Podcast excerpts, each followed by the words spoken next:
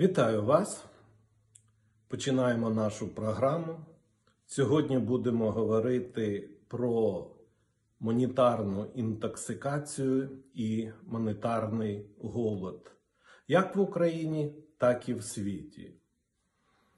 Це дуже складна тема. Я впевнений, на жаль, що мало хто розуміє оптимальну кількість грошей, яка потрібна для української економіки, для українських сімей.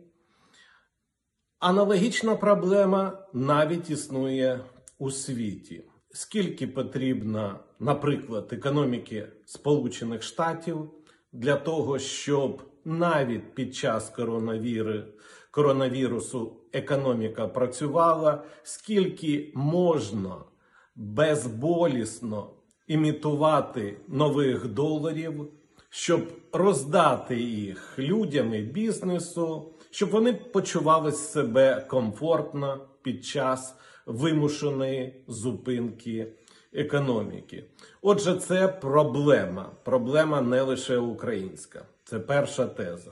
Далі, найбільш гостра, на жаль, ця проблема існує в Україні і не лише зараз.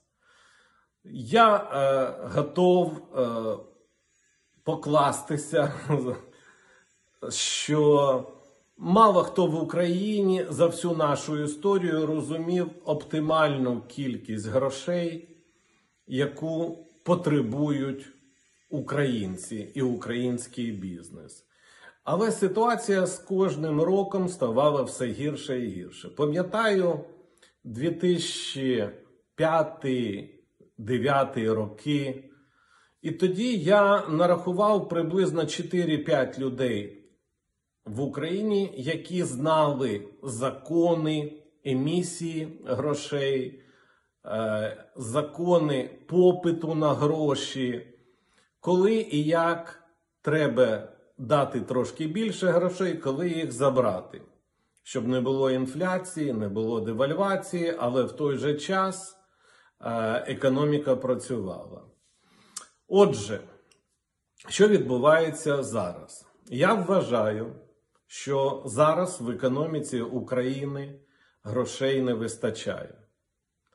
Чому? Тому що Національний банк своєю політикою абсорбував величезну кількість гривні на абсолютно непотрібні і некорисні для розвитку України операції. Ну, такі як, наприклад, депозитні сертифікати Національного банку. Ви знаєте, що кожний банк під ставку рефінансування може розмістити свої гроші, і Національний банк буде платити ці проценти комерційному банку. Я вас питаю, а чи варто тоді комерційним банкам кредитувати економіку, іпотеку, е, людей?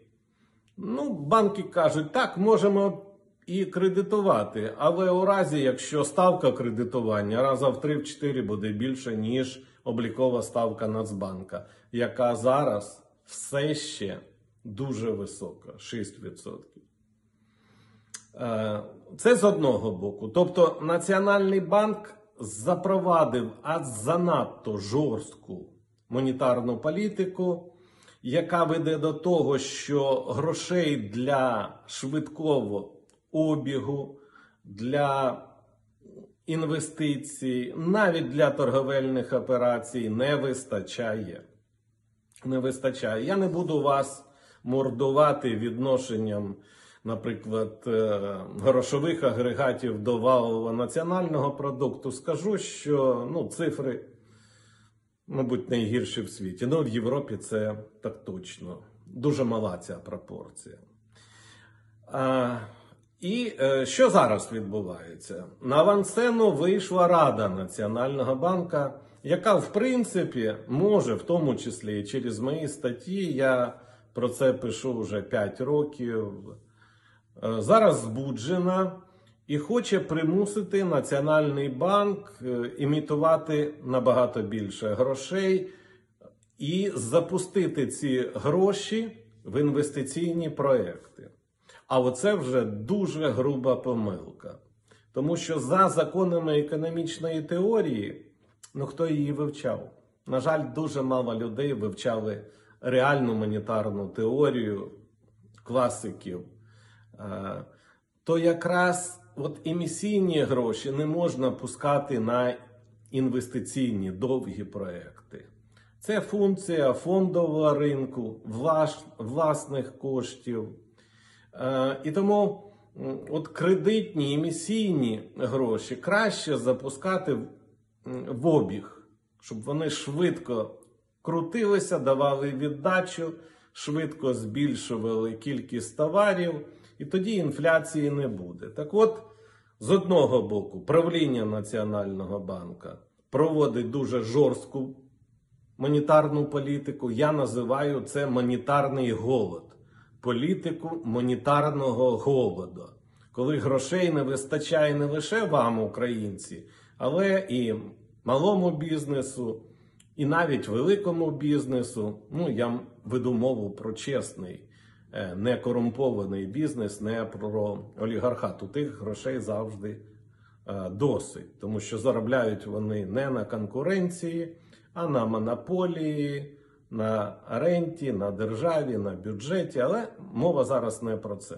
Тобто, з одного боку, повторюю, правління Національного банку зараз застосовує політику монетарного голоду і сприяє падінню української економіки. Ще навіть до коронавірусу за перший квартал економіка України впала на 1,3%.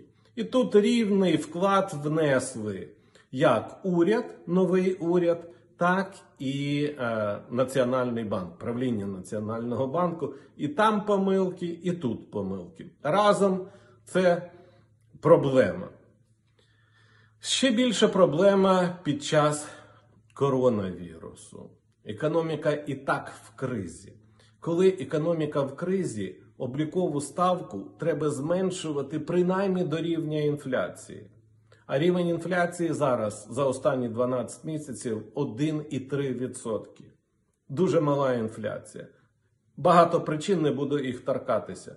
В такому випадку облікова ставка найвище має бути 2%. Не 6%, а 2%. Нема в світі таких країн, де облікова ставка там в 5 разів більше, ніж інфляція. Це нонсенс, це вбивство економіки, вбивство навіть уряду. Зеленський він не розуміє, що йому по голові весь час дає е, Національний банк, а заодно і раніше Гончаруку, а зараз Шмигалю. Це погано. Але ще більш небезпечна пропозиція Ради Нацбанку, який критикує справедливо Національний банк за занадто жорстку політику монетарну. Але пропозиції ще більш руйнівні. Хочуть через емісію, через рефінансування фінансувати економічний розвиток. Не буває дива, не буває. Не можна надрукувати гроші і запустити економіку на 10 і 20%. Ні. Ці гроші підуть на інфляцію і девальвацію. І тому, що ви маєте зрозуміти? Ну, люди мають зрозуміти, українці, що монетарна політика це мистецтво. На жаль, нема такого підручника, який можна прочитати і виконувати правила, і все у нас буде гаразд. Ні, це мистецтво. І керувати монетарною політикою можуть люди, які відчувають як теоретичні закони, так і Україн... відчувають українську реальність, відчувають, наприклад, е, такі взаємопов'язані, але неоднозначні дії, як, наприклад, зменшення ставки рефінансування Як це е, відіб'ється на рівні інфляції чи на девальвації? Це мистецтво. Для мистецтва потрібен досвід, талант. І тому, е, як правило, голови центральних банків це не лише теоретично підковані люди, без теорії тут робити нема що, але і талановиті, і люди, які знають реальну, реальну економіку. Не брокери, не диванні експерти. І тому я так скажу чесно, вам в всіх країнах світу підібрати і знайти голову Національного банку і взагалі правління досить важко. Так, язиками е, можуть молоти дуже багато, але відчувати не відчувають. От я вам казав, що 10 років назад таких людей в Україні було 4-5. Зараз думаю, може 1-2 в кращому випадку.